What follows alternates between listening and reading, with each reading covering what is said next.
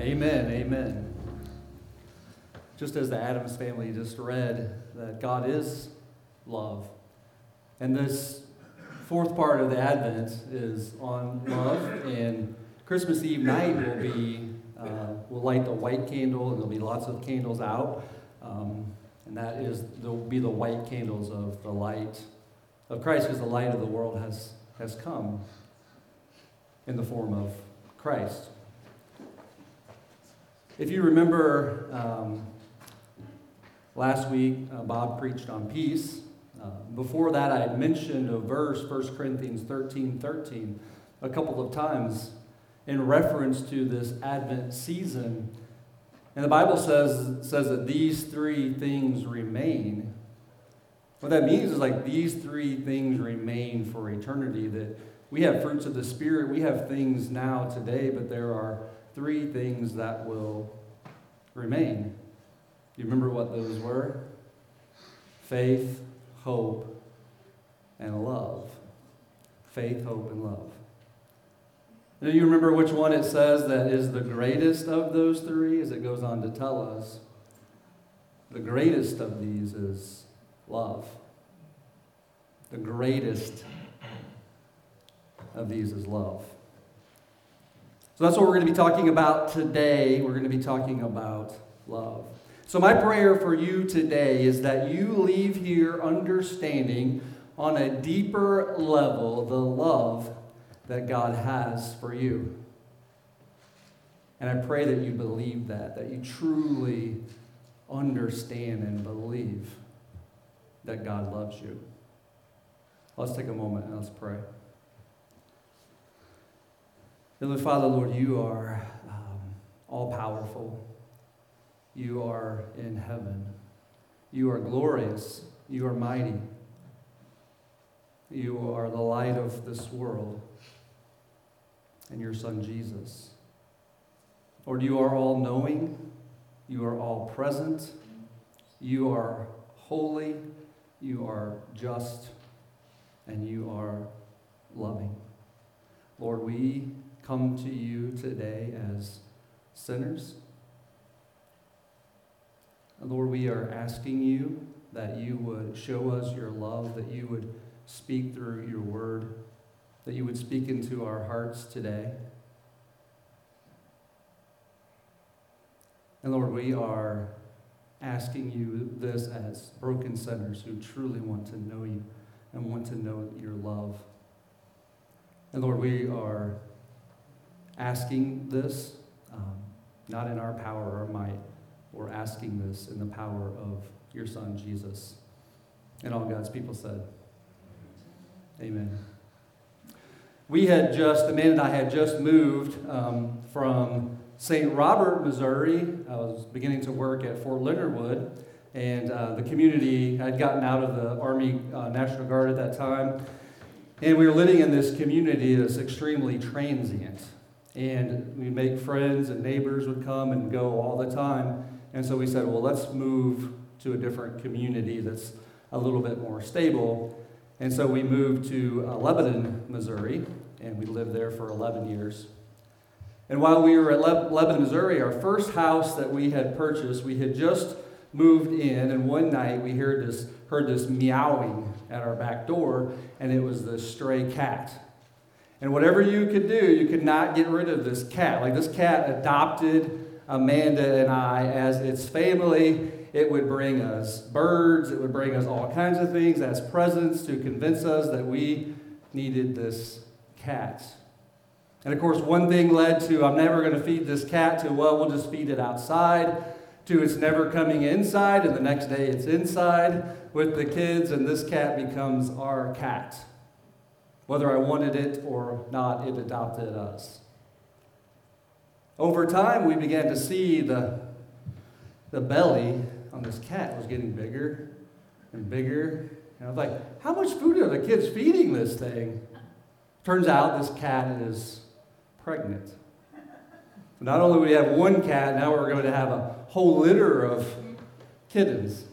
And of course, the kids know this and they're excited. And one day we can't find the cat and we search everywhere for it. And it was under the bed of my son uh, son's bed, and it had just had all these kittens. And you could hear them underneath there. Meow, meow. Of course, the kids are all excited. Now imagine, and I heard this story, imagine for, for you and I as human beings, like our first reaction is to want these kittens to have the best comfort and be in the best situation that they can be in. Imagine you take them out of this box and you move them into the fireplace, right by the fireplace where they can be warm, and you think all is well. They're comfortable, the kittens are great, the mom is happy, but then you begin to see that the cat, the mom, comes and gets them one at a time, and she takes them back to where they were first born. And as humans, we don't understand, like, why would you not want to be in the comfort of this fireplace? And then you begin to notice that in the box by the fireplace is one kitten left, and the mom has not come to get the kitten. So you begin to have a couple of questions. One, why would she not want her kittens to be in this box by the fireplace where it's comfortable? And two, why won't she come and get the other kitten, the last one? And then, out of the quietness, you hear this little whimper, this little meow. And the mom perks up and she hears her baby and she comes in and she bounces into the box, picks it up by the neck, and carries it into the place where they were originally born. Now, Christmas, I believe that the world knows about Christmas. They know that it's somewhat of a holy season. They know that the night that Jesus was born but I wonder if people really, truly understand the depths and the truth about what this season as Christians that we're going through, what it really means. And I believe that the world is a lot like we as humans with the kitten. That we tend to want to go towards comfort, to seek out comfort in our lives versus understanding truth. Because truth is not always comfortable. And that's my prayer for you today. Is that we go out of the realms of comfort into the realms of truth about how much God loves us. Sorry, my throat's a little dry today. So we're going to be in Genesis chapter 1, John chapter 1, and chapter 3 today as we look at this uh, Advent season of love. Now, typically in my sermon, I would kind of go verse by verse. We've worked through John, we've worked through First John, um, but today I'm going to do a little bit differently. And a lot of it, just out up front, is based off of I was reading this book, Mere Christianity. Anyone read that before? C.S. Lewis's Mere Christianity. So you may pick up a few things that I picked up as well from C.S. Lewis. If you are struggling with Christianity or you have questions, I would be happy to loan this uh, book to you uh, if you would like. Mere Christianity. So, Advent means anticipation of an appearing or of, an, of a coming. And that is what we are as Christians, that we are anticipating Christ's return, the Advent season. And we look at these three things, and today is on love. And for us to know God's love, I believe it takes three things.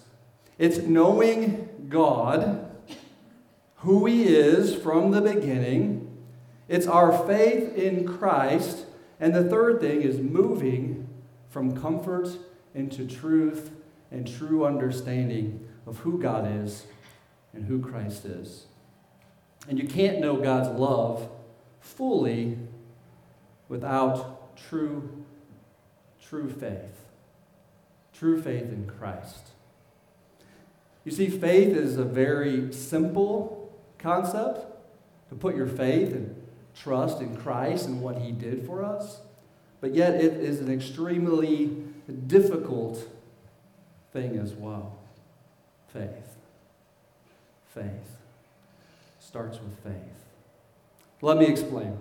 So we're going to go ahead and put up Genesis 1, chapter 1, verse 1. You may have heard this before. We'll see if we can read this together. In the beginning, God created the heavens and the earth. Let's start over again. In the beginning, God created. Okay, stop. Stop right there. All right, let's do this again. Uh, ready? In the beginning, God. Okay, stop right there. In the beginning, who? In the beginning, God. Heard of a rabbi that taught it that way. He said, let's just stop right there. First thing I'm going to teach you in the beginning, God. How does that make you feel? In the beginning, God. Let's go to John chapter 1, verse 1. Let's read this together. In the beginning was the Word, and the Word was with God, and the Word was God. Now, if you were here when we went through John expositorily, you probably remember us camping on this for a while. But I want you to see that also. In the beginning was the Word, and the Word being Christ, the Son of God. In the beginning was the Word. In the beginning. Let's turn over to John 3:16. You may have heard this one before as well. For God so loved the world that he gave his only Son, that whoever believes in him should not perish, but have everlasting life. Let's look at the first part of that. For God so loved the world. Didn't say for humans so loved the world. You see, it all starts with God. We, as Christians or those that are seeking out faith, we have to understand, like, from the beginning was God. That in Christ light was created, the world was created, everything through Christ. That the light came to the world because we, as sinful human beings, we, we walk in the darkness. And that, that we need light. That we all need light. And just like those kittens under the bed, you and I just kind of showed up, didn't we? We just showed up in this world. The verse in, in John 3 goes on to say, but there is a problem with the light. And that is that humans like the darkness more than they do the light because our deeds are not so good. The same situation that you might find yourself as that last kitten in the box, you may find in this life, or you will find in this life, that there is something wrong. Like everything was going well, I was in a comfortable situation, and all of a sudden I look around and there is something wrong. Like I'm the only kitten in this box for the kitten. But for you and for me as human beings, because we're not animals, animals go off of mostly instinct. But you and I, as humans, we have human nature. What some people would call human nature, we also have morality. That you and I, we, we know the difference. We, we know that there's right and we know that there's wrong. That's what separates you and I from animals. That we know that there's a right, we know that there's a wrong. There is morality in this world. My mom is here, she can contest to this, but my brother and I, we would have knockdown dragouts about who was going to sit in the front seat. Like, I'm calling it three days before we go anywhere. Like I'm sitting in the front seat. I call shotgun, I'm there. Like, you don't get in my front seat. If he's in the front seat, then we're fighting, right? Like, no, no, no, no. You were in the front seat three weeks ago on Wednesday. I wrote it down. Like, this is not right. Like, it was my turn to be in the front seat. Like, I know right from wrong, and I know what you're doing right now. It is totally wrong. And we're going to fight about it because I'm right. Anyone else can contest to that? But what happens when it's out of turn and you're in the front seat? I know he's right. I don't care. I'm in the front seat. Right? I'm not going to admit that I'm wrong. I'm going to come up with all the excuses that I can on why I'm in the front seat. I'm not going to admit it. Nah, I'm good. I, oh, I was, you were there yesterday. It's my turn. Human nature. And if we humble ourselves and don't come up with excuses, all of a sudden we realize I can't live up to the same standard that I'm holding other people to. I know what's right and wrong. I know what I want them to do. I can't, but I can't live up to that. I can't live up to that standard because I'm breaking that law that I have that's within me. And that's the dilemma that we have that we're sinners, that we can't live up to the rule, the law that we have. But the Bible says if we humble ourselves and we cry out to God, that there's something wrong with me, just as that kitten in the box that cries out, something is wrong and I need help, that God will hear us if we call out to the one that was there from the beginning. This concept of faith has two components.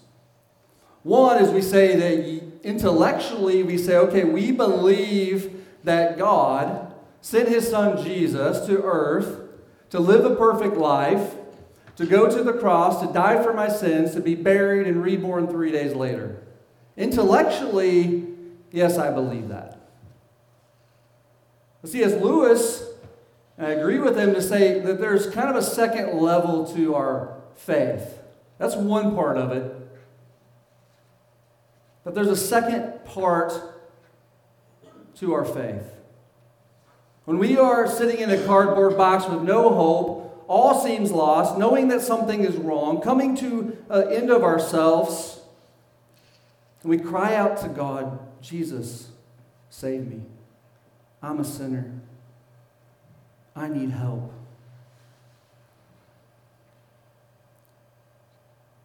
You see, God's power is made perfect in our weakness. As an unbeliever who confesses that we are a sinner, there's no hope, I need God. And even as a believer, when all hope is lost, when we're at the end of ourselves, there's nothing else that we can do. The doctors don't have any more answers. And we find ourselves in a situation where there is no hope, is where God does his best work. It's called faith. It's called faith when we, that second level, when we find ourselves. There's nothing else that I can do. I have to put my hope and faith in God. And I don't like to see you there, and I don't like to be there all the time. But I know it's where God works in my heart. I know it's where He works in me, and my faith grows. And I remember back when God has come through all those times in my life and I lean on that and I say, Yes, I'm going to put my faith in God because He's come through before. Just like the Father that says, Jesus says, I believe, but help me with my unbelief. That I can pray, Lord, I believe, but help me with my unbelief. And I see a lot of you in that situation. There's a, a lot of hurt, a lot of sickness, a lot of things going on in the church today where a lot of people have given up hope. But I want to encourage you that that is where God works. We wait upon the Lord. He will show up. He will lift you out of despair and hopelessness.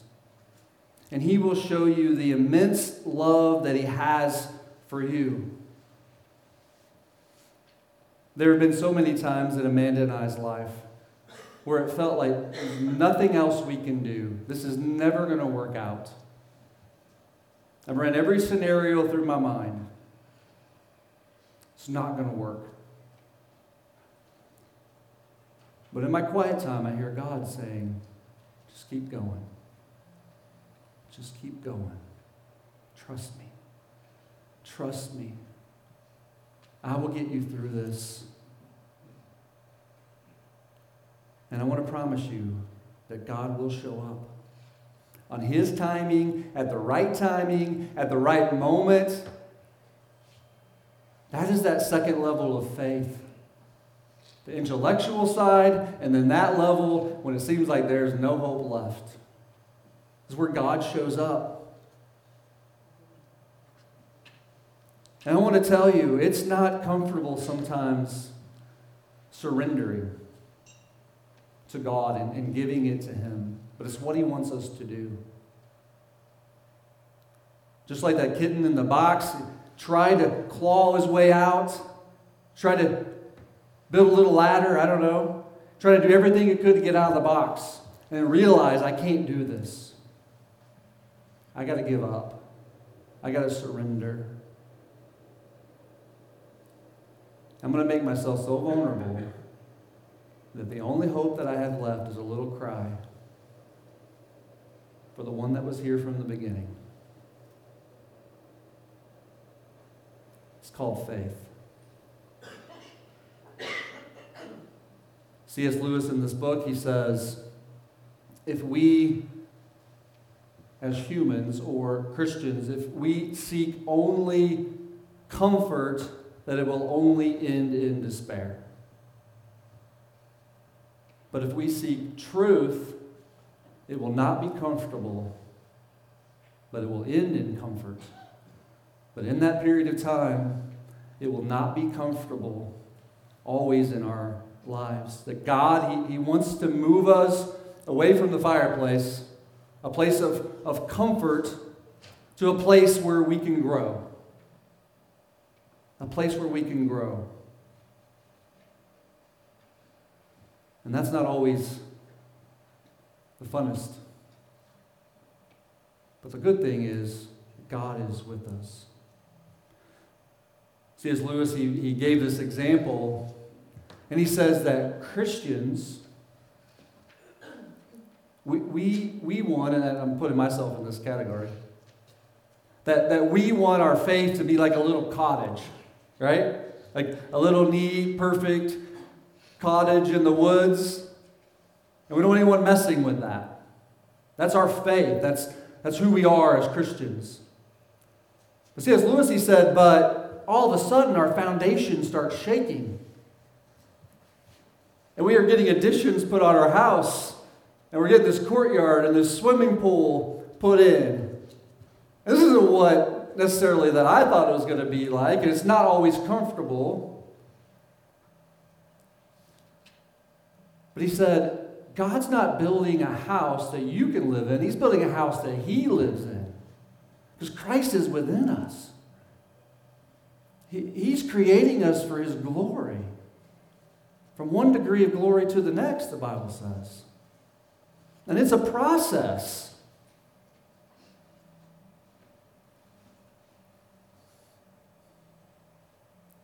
And it requires, in the beginning, was God. You can trust Him. It has nothing to do with your abilities. In the beginning was God. In the beginning, God created. In the beginning was the Word. And through Him, all things were created. It's humbling. Say it has nothing to do with my abilities. It's all about God and what He does. So back to love. When do you feel loved the most?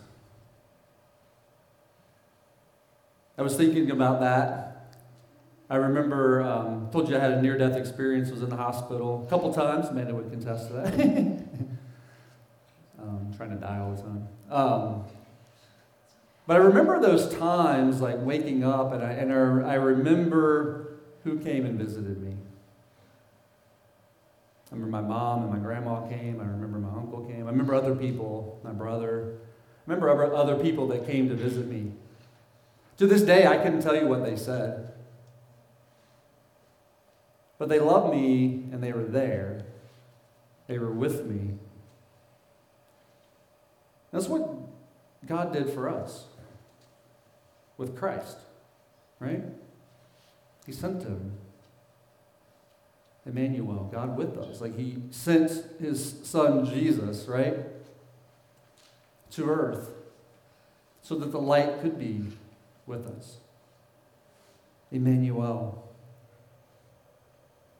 And he did that because he, he loves you. John 3 16. I'm going to read 16 through 19. For God so loved the world that he gave his only Son that whoever believes in him should not perish, but have eternal life. For God did not send his Son into the world to condemn the world, but in order that the world might be saved through him. Whoever believes in him is not condemned, but whoever does not believe is condemned already, because he has not believed in the name of the only Son of God. And this is the judgment. The light has come into the world and people loved the darkness rather than the light because their works were evil. God sent his son, Jesus, to show you that he loves you, to rescue you from this problem that we know that we have as humans. We just have to humble ourselves. Again, those three things is that we have to know God from the beginning put our faith and trust in Christ, and move from comfort to truth, to truly know God's love for us and what that looks like. And God's love is that He would send His Son. That all we need to do is put our faith and trust in Jesus, is to believe, to depend upon Him and the life that He lived, the sacrifice that He made on the cross, and that we would have eternal life. God would love you so much you would have eternal life. That's forever, if you don't know what eternal. That you would have eternal life. A life that you could never imagine. The joy and the love of the Lord every day. And that God, He, he wants to change you he wants to grow you to be more like his son Jesus because it gives him more glory. So, for the application for today, um, I heard of this story in World War II. Uh, there was a bread ration. So, the lady finds out, You're not going to get any bread. And she said, That's okay, I only eat toast. It was kind of logical. So, no bread, no toast, right? I also want to tell you no Christ, no love. If you experience love, go to the doctor and the nurse loves on you, teacher loves on you. Someone does something nice for you, it's because of Christ. God is love. And that means for you and I, we have a responsibility to be the light of Christ, to be the love of Christ for others. There was this quote, and I changed it up slightly. I don't know who the author is, so I think they'll be fine with it. But it said, he, he or she said, We are here on earth to know God's love and to love others. And they said, What others are here for, I do not know. I do not know. God loves you. He sent his son Jesus to die for you while you're yet a sinner. While you were yet knowing what's right, but doing what's wrong and making excuses for it. Because we're sinners. You see, Jesus did not seek comfort. He was following the truth, following the will of his Father, and he went to the cross to die for all of us. It was not comfortable. He humbled himself. He took on the sin of the world on the cross for you and I. So I want to ask have you come to a place where in your life where you realize that something is wrong between you and God? You stop trying to come up with excuses. You, you, you want to continue to pursue comfort. You want to continue to try to get out of the box however you can, depending on your abilities. And I just want to encourage you to, to move away from the fireplace a little bit, outside of your comfort zone. Seek the truth, to give up, to surrender, give it to Christ, give it to God. He wants to work in and through you. He wants to be your Savior. He wants to be the light of, of Christ in your life.